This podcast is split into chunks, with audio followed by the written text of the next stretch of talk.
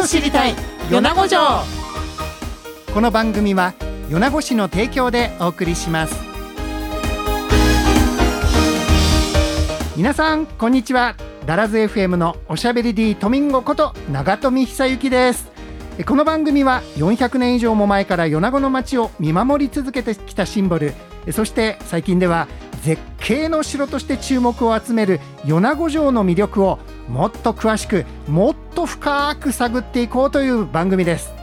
毎回米子市の担当さんをお招きして米子城に関する歴史文化発掘調査の様子そして史跡公園として整備されている米子城跡の未来の姿などを伺ってまいります。さて今月もこの方に登場していただきます。自己紹介お願いします。はい。米子市文化振興課から参りました。草壁重ねです。草壁さんよろしくお願いいたします。よろしくお願いします。さて8月ももう終わり子どもたちの夏休みも終わりですけれども、はい、この8月の大きな米子市内のイベントといえば、えー、お盆を挟んで行われました米子街の光ですよ。あの草壁さんもこのライトアップ、はい、えー、見に行かれましたか？はいもちろんです、はい、あの米子城のライトアップの設営から私は携わっておりまして。そうなんですね。はいそうなんです。えあのあの実はこのライト、不思議に思ってたのが、はい、どうやってあの電源をこう取ってるのかなと思ったら、はい、下からコードを引っ張ってきたわけじゃなく発電機をつけてるんですよね。そうなんですよ。でなんか聞くとこによると草壁さんがその発電機をつけてたという話ですが。そうなんです、ええ、こちらのあの米子城のライトは全部手動になっているので、うん、手動なんだ、はい、米子市文化振興課の職員が毎日つけて消してを繰り返しております。まあ、ご苦労様です、はい、ありがとうございます。こういったね草壁さんたち皆さんのこう、はいあの頑張りがあって、はい、あの綺麗な明かりが灯されてたというわけですね。そうなんです。あの黄金の光は我々の汗が 滲んだライトになっております。ありがとうございました。はい、また次回も、はい、えー、素敵なライトアップ楽しみにしながら、そうですね、えー、番組も進行していきたいと思います。はい、最後までお付き合いよろしくお願いいたします。お願いします。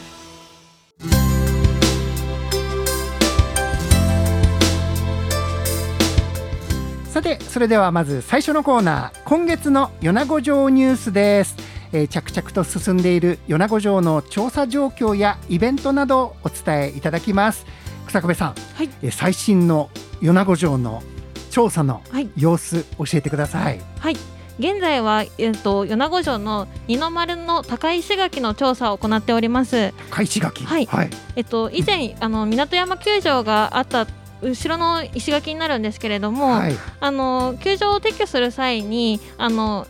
石垣がもしかしたら崩れるかもということで、うんうん、あの下の部分だけ土を残して撤去したんですけれども、はい、そこの下の石垣の部分がどうなっているかっていう調査現在行っております。はい、ただそこがちょっとあの、はい、もしかしたら崩れるかもということで、あの、一般の方の立ち入りは現在禁止になっているんですけれども、はい、はい、もしあのいい調あの調査の成果が出れば、うん、あの市民の皆様にも見ていただく現地説明会を、はい、する予定にしておりますので、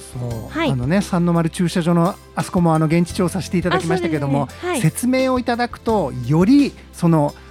愛着が湧くというかね。そうですね。あここは昔こうだったんだなという、はい、こう深まりますので、はい、ちょっと現地調査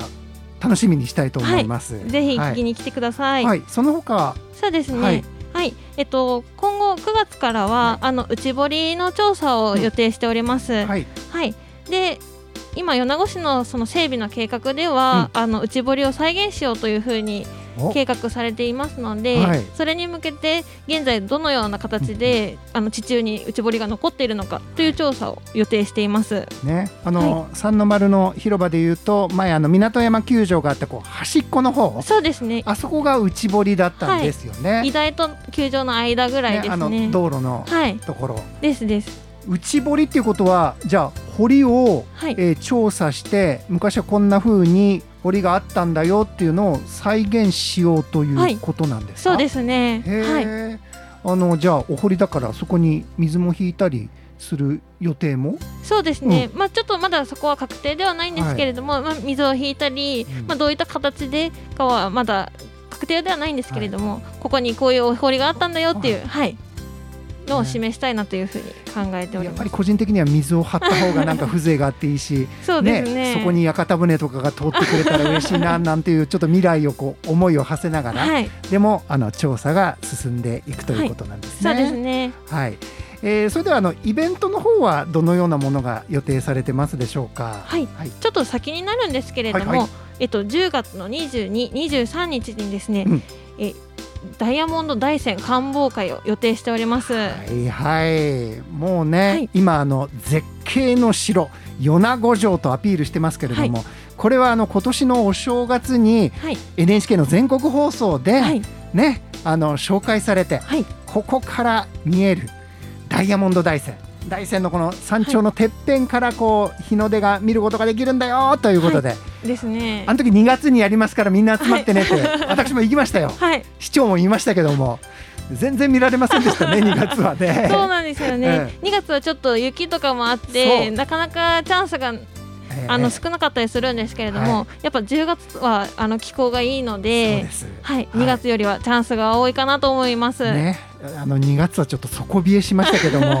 10月だったらね、はい、まあ、ちょっと寒くはなってきますけれどもそうですね。過ごしやすいかなと思い,、思いますのでぜひ、はい、10月の22、23日、はい、ダイヤモンド大山をみんなで見ようという、はい、はい、観望会ですはい、そうです。観望会です。皆さん早朝ですからね。日の出を見るんですから、えー、はい、早朝ということでまた近づいたら詳しい案内が出るかなと思いますよね。はい、はい楽しみにしたいと思います。えー、ということで今月の米子城ニュースでした。ありがとうございました。はい。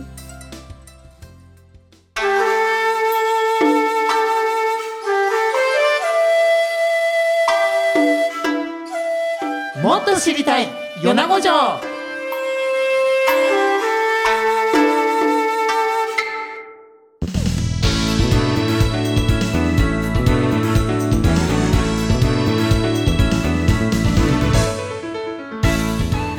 いては米子城の紹介コーナーです、えー、担当の方おすすめの見どころなんかも含めてですね米子城を深掘りしていこうというコーナーなんですけれどもやっぱりですね、えー、米子城てっぺんに上がりたいじゃないですか。そうですね。えー、夏休みあの、えー、汗をかきながら僕も子供と登りましたけれども、はい、えー、この頂上一体何があったの？ということをちょっと今日は深掘りしていきたいと思います。はい。えー、まあてっぺん登ると、えー、ここが本丸だよと言われる場所なんですけども、えー、ここも大きく、えー、だいたい4つに構成されているそうですね。はい、そうですね。はい、えー、天守閣、天守グルワ、はい、ね、えー、そして、えー、水の手グルワ、はい、遠見グルワ、はい、板書グルワというエリアで構成されているということですけども。はいえー、少し教えていただいてもいいですか？はい、はい、まずその車なんですけれども、はい、車っていうのがその平坦なこう区画ですね。うん、なのでそのそういうエリアが4つあるっていうことで。紹介させてもらいます。はいはい、でまずその天守車なんですけれども、はい、あのこれがいわゆるあの石垣がある天守があった部分になります。うん、で、えっと東側に2段と北側に1段こう控え積みをグルワを配した形になっていて、はい、でこの当時のそのお城の様子としては山陰最大級のこうお城が建っていたというふうにあの考えられています。はい。えーまあ、分かりやすいところで言うとはい、えー、とこのお城は、えー、50の天守閣台、ねはい、天守閣があったということで。はいえー、五重というと、えー、あの現存してい。る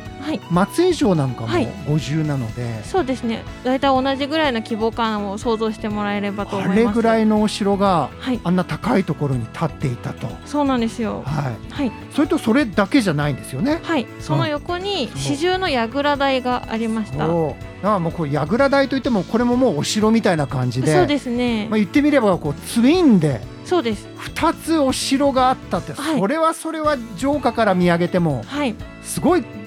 迫力だったでしょうね。そうですね。このツインタワーっていうのが、いわゆる直方形城郭の特徴でもあって、う。ん、はい、なかなか珍しい、はい、そういうお城になっていて、うん、でその四重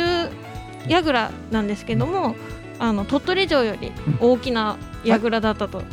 あのメインじゃなくいわゆるサブなんだけれどもそっちの方は鳥取城よりも大きかった。ということです。はあ。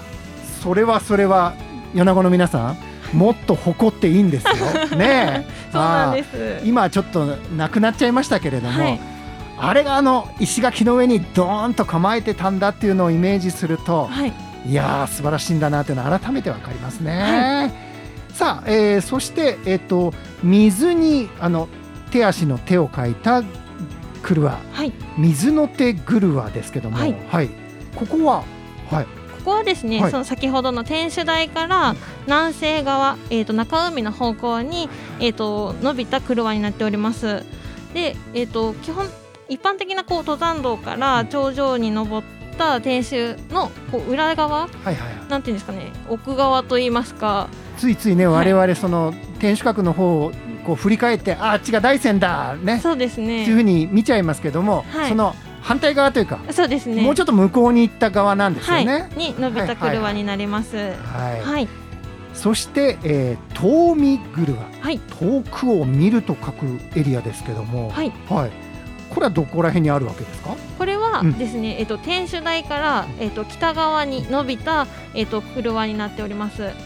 い、でここにはですね遠見櫓と二重櫓をあの配してました。でやっぱりこう遠見という字を書くぐらいなので、遠くを見るわけですね。はい、ですです、ええ、そういう風な作りになっています。うん、はい、でこちらの車はですね、あの上り石垣。全国でも例が少ない上り石垣と、はい、あのくっついていて、はい、こう防御の要の櫓にあえっと車になっております。ね、はい。えー、だからここここからこう連なってるというか、あの縦にね石垣ができていたという、ねはい、ちょっと珍しい構造になっているので。ちょっとこの遠見車も、えー、見どころの一つですよね。はい、そうですね。はい。えー、それからここは、はい、あの僕も知ってます。はい、というかここで必ず休憩をします。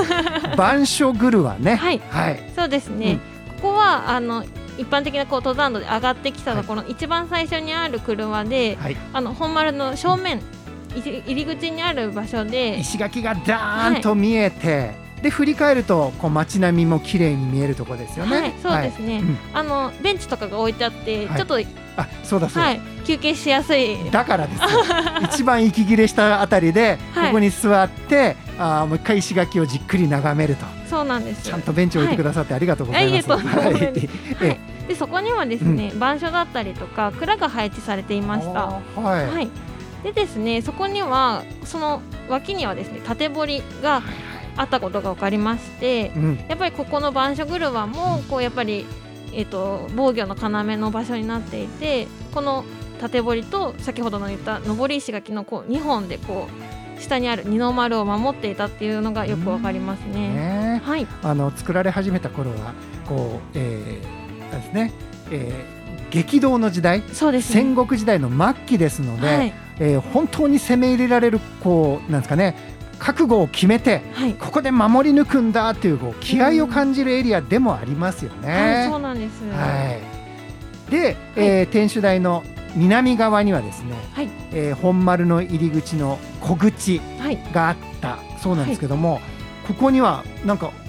門があったそうですね。はい、はい。ここにはですね、うん、鉄の門と書いて黒金門がありました。ここに黒金門があったはいそうなんです。鉄の門っていうぐらいだから、はい、その扉にもなんか細工がしてあったんですかね、はい、そうですね。この鉄と書くぐらいなので、鉄板が張られてた門がございました。はい、はい、いやもうここ最後の防御の要という、はい、ここに門鉄の門がドーンとね、はい、あったわけですね。そうなんですはい。えー、ということでえー、ついつい我々てっぺん取るとあの一番上に眺めて大山見ておしまいかもしれませんけれども、はい、こういうエリアごとにその役割なんかをね、はい、えー、感じながら見るとまた、えー、米子城の見え方も違ってくると思うんですけども、はい、草壁さんからですね、あの今回米子城をこう見て歩くのにこう、おすすめがあるそうですけども、はい今回私が紹介させていただくおすすめなんですけれども、うん。えっと、米子城の VR というのはご存知でしょうか？知ってます。本当ですか？私のスマホにも入っておりますよ。あよかったです。はい、はい、この VR なんですけれどもこう米子城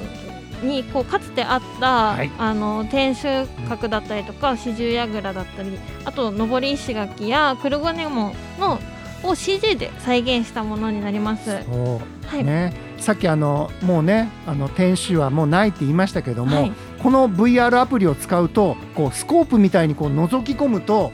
石垣の上におあるじゃんみたいなね。はいそうなんです。昔こんなふうにあったんだっていうのを再現する、はいこれねちびっ子たち子供たちに食いつきがいいんですよね。嬉しいです。はい。うん。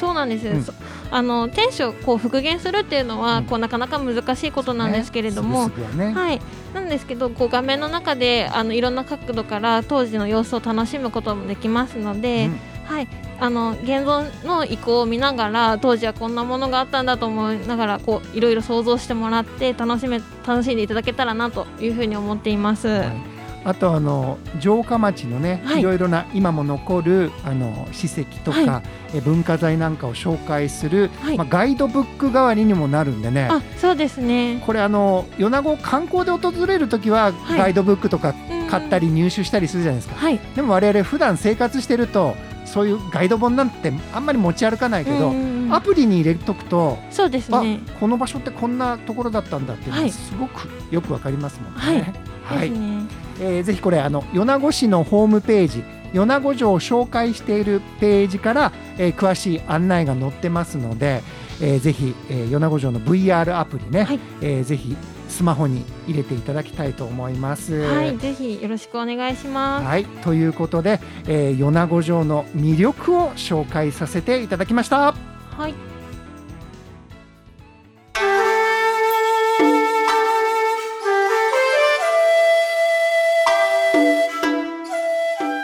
知りたい。米子城。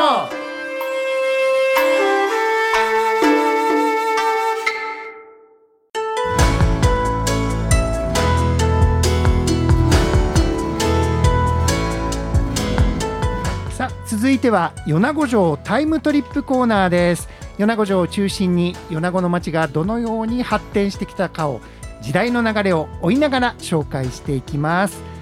さあ草壁さん。はいいよいよ米子城が作られ始める頃に時代は入ってまいりました、はい、えー、今月は朝鮮出兵から関ヶ原の戦いの頃、はい。えー、米子城が一体どんな感じだったかという時代背景を追ってみたいと思うんですけども、はい、まあ、西暦でいうと1593年頃から、はい、関ヶ原ですから1600年頃ですね。はいそうですね。ね、えー、この頃ようやく、えー、吉川広家が米子城を作り始めたんですね。そうですね、うん、ちょっと先ほどのあのご説明で93年頃なんですけど、うんうん、あの一応天正19年1591年から一応築城を開始されていて、ね、はい、はい。はい、そうなんです。うん、で、えっとその後にこういろいろ朝鮮出兵とかが始まってくるっていう形になりますね。はい、えー、すんなり作っていくわけじゃなくて、はい、えー、この頃に2度の朝鮮出兵がありました。そうなんです。えー、文禄の駅、はい、そして慶長の駅と2回ね、はい、広家も、えー、参戦しているわけなんですけれども。はい。なんと吉川広家よく頑張ったねということで、はい、えー、秀吉から日本総中七本の一人として 称賛されたという。はい、そうそうみたいですね。広家お前頑張ったなという、ね、はい、そうですね。ねあの吉川広家は朝鮮出兵の時にあの加藤清正を助けたというお話もあるぐらい、すごい頑張ってた。はい。でその頑張りだけじゃなくて、はい、先ほど米子城の魅力を紹介するゾーンでも出てきましたけども、はい、上り石垣、はい、これは実はこの朝鮮出兵で、はい。えー、持ち帰ったというかそうです、ね、その時に得た技術で、はい。えー、作られたのではないかと言われているそうなんですね。はい。はい、そうなんです。うん、えっと朝鮮出兵の時に、こう日本軍のこう拠点としてお城を築くわけなんですけれども、その際にこうあの日本軍のこう大事な使命としてはちゃんと日本に帰ることなので、こうはい、なのでこう港を守らないといけないわけですね。なのでこう港からこうお城のあるところまでこうずっとこう登った石垣を作っていたっていうのがあありましてでそれを吉川秀家は日本に持ち帰って米子城にも応用したということになります。ねこれあの全国の城マニアでも、こうやって上り石垣が残ってる城は珍しいと。そうですね。米子城ってすげえなっていう一つになってるんですけども、この場所がね、前あの草壁さんのあの今担当されてる小高城みたいな、山城中心だったのがこう海側に作るようになった立地もそうなんだけれども、こういった上り石垣、はい、海からの攻めを意識したっていうのもこの時代の特徴でありますね。そうですね、はいえー、海側の防衛ということだったということですけどね。はい、なのでこう朝鮮出兵に広江が行ってなかったら、うん、そうかこの上り石垣っていうのは米子城になかったという、ね、そういうことですよね。はい、なるほどね。まああの大変だったけれども、まああのそういう意味では。まあ、あの土産もあったということですね。まあまあそうですね得るものもあったということですね。はい、ですね。えー、そしてですね、はい、秀吉が、はい、えー、亡くなっちゃうわけですよね。はい、そしていよいよ関ヶ原の戦いを迎えるわけなんですけども、はい、そのまでの間ですねあの毛利家はあの3本の矢の教えということであの固い絆で結ばれてるかと思いきや、えー、毛利の本家と吉川広家との間でと思惑がずれてしまっていって、はい、えー、関ヶ原の戦いの時にはですね毛利輝元が西軍総大将となったんです。はい、で、えー、自身も西軍として参戦するんですけれども、えー、本意ではなく家康に内通して毛利軍の動きを封じる位置に陣取ってあれやこれやと理由をつけて軍を動かさなかった、はい、あの世に言う最小殿の空弁当、はい、まだちょっと兵にあのご飯食べさせてるんでちょっと待てやみたいなね、うん、感じでこうあれやこれやと動かなかったというのが、まあ、結構大きなキーワードになって、はい、えー、ご存知の通り徳川方東軍の勝利で関ヶ原は決着するわけですよ。はい、だから皆さん秀吉に褒められたとかね西軍についてたわけなんで、うん、一体このまだ米子城を作ってる途中の広家どうなっちゃうのということはえ来月のお楽しみということで。ごめんなさい草壁さん。草壁さんとのお話はここまでとなってしまうんですけど、はい、そうなんです、えー、どうですか？この今回3回ね分けて時代とともに、はい、あの流れを追っていきましたけども、はい、こう小高城からこう、えー、港が海側へ出てくるこの時代の流れ、はい、草壁さんどんなふうに感じられますかそうですね、ねこう高校とかで日本史習ってて、うん、まあそう戦国時代があったんだよ江戸時代が来るんだよっていう話があったと思うんですけど、うん、こうピンポイントにこう米子の歴史見ていくとこうこんなに激動だったんだっていうのがよく分かってくるなと思ってでそのまあ米子城のこうなんていうんですかね防御施設とかをこう一個一個見てみるとこういかにこう戦いのためにこう作られたのかっていうのが分かってくるので非常に面白い時間を過ごせたなと思っています。ね、はい、はい。えー、そしていよいよ来月はですね関ヶ原の合戦を受けて吉川広家は天保ですよ。国替え、はい、領地を変わんなさいと言われる。そして、えー、中村和忠による米子藩の誕生。ね、えー、山城だった小高城から米子城へ支配する範囲なんかも変わってきてそして我々が住んでるこのね、えー、町割っていうんですか、えー、城下町の風景も整ってまいりますそんなお話は次回のお楽しみということでございまして、えー、以上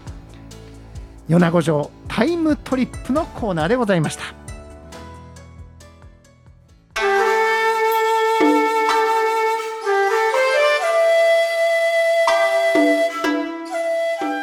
と知りたい。米子城。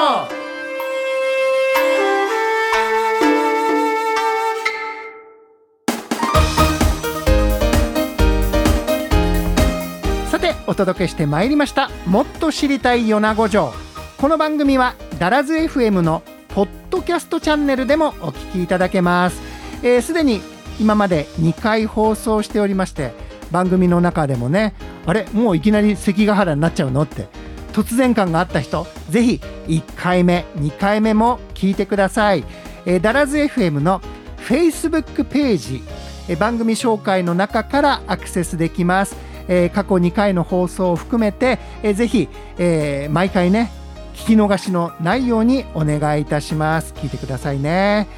えー、そして草壁さんとはですね実は今回でお別れとなります。そうなんです。寂しゅうございますけれども、はい、えー、実は専門は小高城を今発掘調査中という、ね、はい、草壁さんですけどもいかがでしたか？この番組を通じて、はい、はい、もう結構お勉強なんかもしてたみたいな感じでしたけども。そうですね。この4月から文化振興課に異動になってこの番組に出させていただくことになってこう急ピッチで勉強したわけなんですけれども、はい、なんですけどこうやっぱり米子城のこう紹介するのにあたっていろいろ勉強してみるとこんなに米子城って面白かったんだと思ってこう今まで大学では私瓦とかのこう異物の勉強はい。ものにフォーカスしてたね。そうなんですよ、はいはい、なんですけど、うん、こうやっぱりこうお城とかもすごい面白いなと思ってそれこそもっと私ももっと知りたいな米子城のこと知りたいなっていうふうに思えたしで意外となんか周りの人からラジオ聞いたよっていうふうに言ってもらう。そうなんですよ、ええ、なんかあんまり告知とかしてなかったんですけどちょっと恥ずかしくて、え、聞いたよって言われて面白かったよって言ってもらえたので、はいすごい嬉しかったです、はい、はい、ありがとうございました。ありがとうございました、はい、で、えー、これからは米子城の、あの調査にも、あの積極的に関わっていかれるということを聞きましたけれども、そうですね、はい、あの一旦小高城が落ち着いて、うん、で次はそのそれこそあの前半でお話しさせていただいた通り石垣だったりとか内堀の調査をするんですけど、はい、それに私も参加する予定になってますので。ありました、はい、ぜひとも新しい発見があったらですね、この番組にもい。ち早く報告してください、はい、そうですね。ぜひ報告させていただきたいと思います、はい、そしてあの現地説明会の際にはですね、はい、私最前列で、はい。カメラ構えて、はい。えー、ね見学させていただこうと思いますので、はい、お待ちしております。ぜひ現地での説明員にもなってくださいね、頑張ります、よろしくお願いいたします、よろしくお願いします。はい。今月の出演は米子市文化振興課の草壁かねさんでした。どうもありがとうございました。ありがとうございました。さあ、えー、お届けしてまいりました。もっと知りたい米子城。ここまでのご案内はダラズ FM のおしゃべり D トミンゴこと長富久之でした、えー、この番組は月に1回放送しておりますのでねまた来月も楽しみに聞いてください。そして来月のこの米子城の担当さんどんな方が出てくるのかそちらもお楽しみに。ということでえもっと知りたい米子城また来月お耳にかかりましょう。さようなら。